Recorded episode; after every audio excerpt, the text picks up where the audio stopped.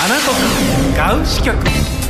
2022年10月11日火曜日アナトクガウ支局です。さあこのコーナーは西日本新聞の記者さんと直接お電話をつなぎ今リスナーの皆さんにお伝えしたい情報を記者さんの生の声でお届けしていきます。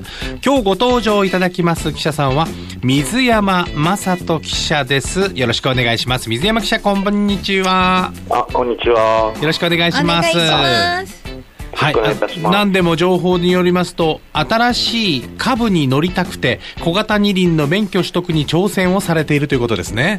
あはいそうです。あらあのいろいろな種類がありますがあのホンダの株の中でも何というものに乗りたいんでしょうか？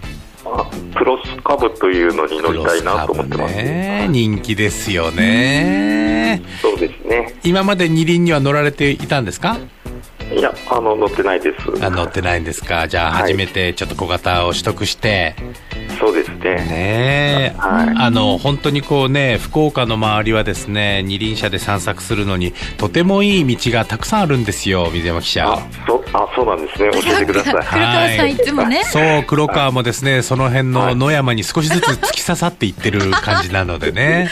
あそうなんですね。はい。僕はあのオートバイではあるんですけどはい。ちょっと大きいですけどあのちょっとした道なんか、脇道を見るとすぐ入りたくなるような性分です。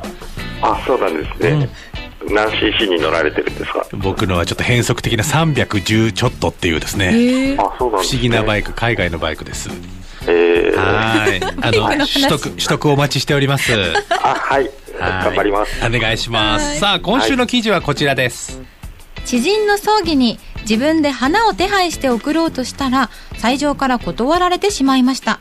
西日本新聞あなたの匿名取材班にそんな投稿が寄せられました調べてみると外部の花屋からの持ち込みを禁止し直接注文だけに限っている斎場が全国的にあるようです。またある葬祭業者によれば利益確保のためとの側面も伺えます。はい、という記事でございまして、まあ、本当にこう、人との別れの最後にはですね、まあ、葬儀が行われることが一般かと思いますが、その場でのお花の、まあ、こう、受け取りに制限があるということなんですね、水山記者。あそうですね、うん。はい。これは、あの、斎場によって違うということですよね。そうですね、あの会社さんによって違うっていうことですね、うん。はい、で制限がかかっている会場に会場だとするともう全く一切受け付けてもらえないんですか？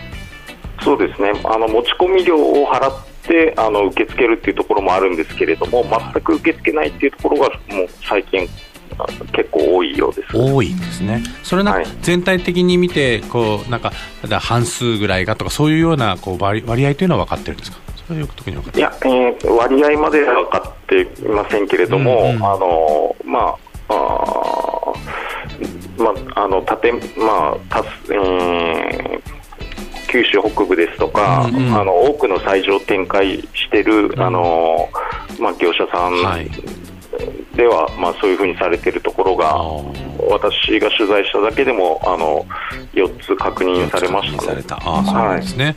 この斎場側のこのまあ意見というか言い分でいうとどういう言い分で受け取らないんですか？あのまあ、いろんなところから花が寄せられると、あの花のボリュームとか、うんあのスタンドの高さとか名札の体裁とかそういったものに統一感がなくなるので、えー、斎場での注文だけに限ってますというふうに言ってらっしゃいます。まあでも確かにあのお花はこちらにお願いしますという連絡先を書いたですねちょ弔電といいます弔電というかあの、はいお知らせが来るようなことがまあ多いようにも感じますね確かにね。そうですね、うんそれがまあだんだん一般的になってきているということではあるんですかね。そうですね、まあそあの特にあの冠婚葬祭のためにこう積み立てをして、あのまああーうん備えるあのいいわゆる互助会って言われるあの互助会ね互助会系と言われるあの団体、まあ、会社がまあそういうふうにしていることが多いんですけれども。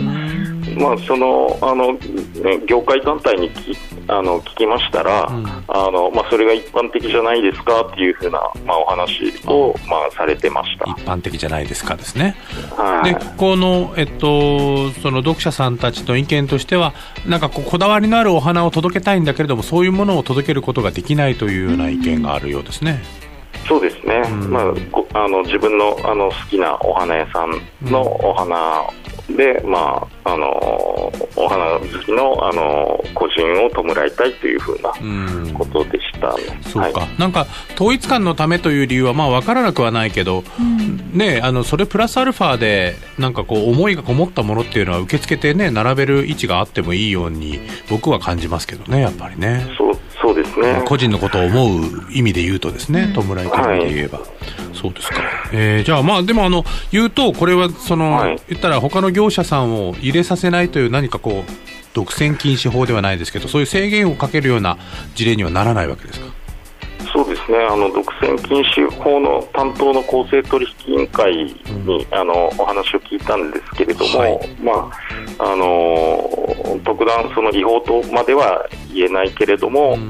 まあ、消費者にとってはまあ好ましくない面もあるので、あのまあ、あ事前にそういうことを調べた方あのし調べて、まあ、早期を頼んだ方がいいんじゃないかっていうふうなお話をされてました。あのとはいえ、この持ち込みやそのお花屋さんの選定を選べるような斎場というのももちろんあるわけですよね。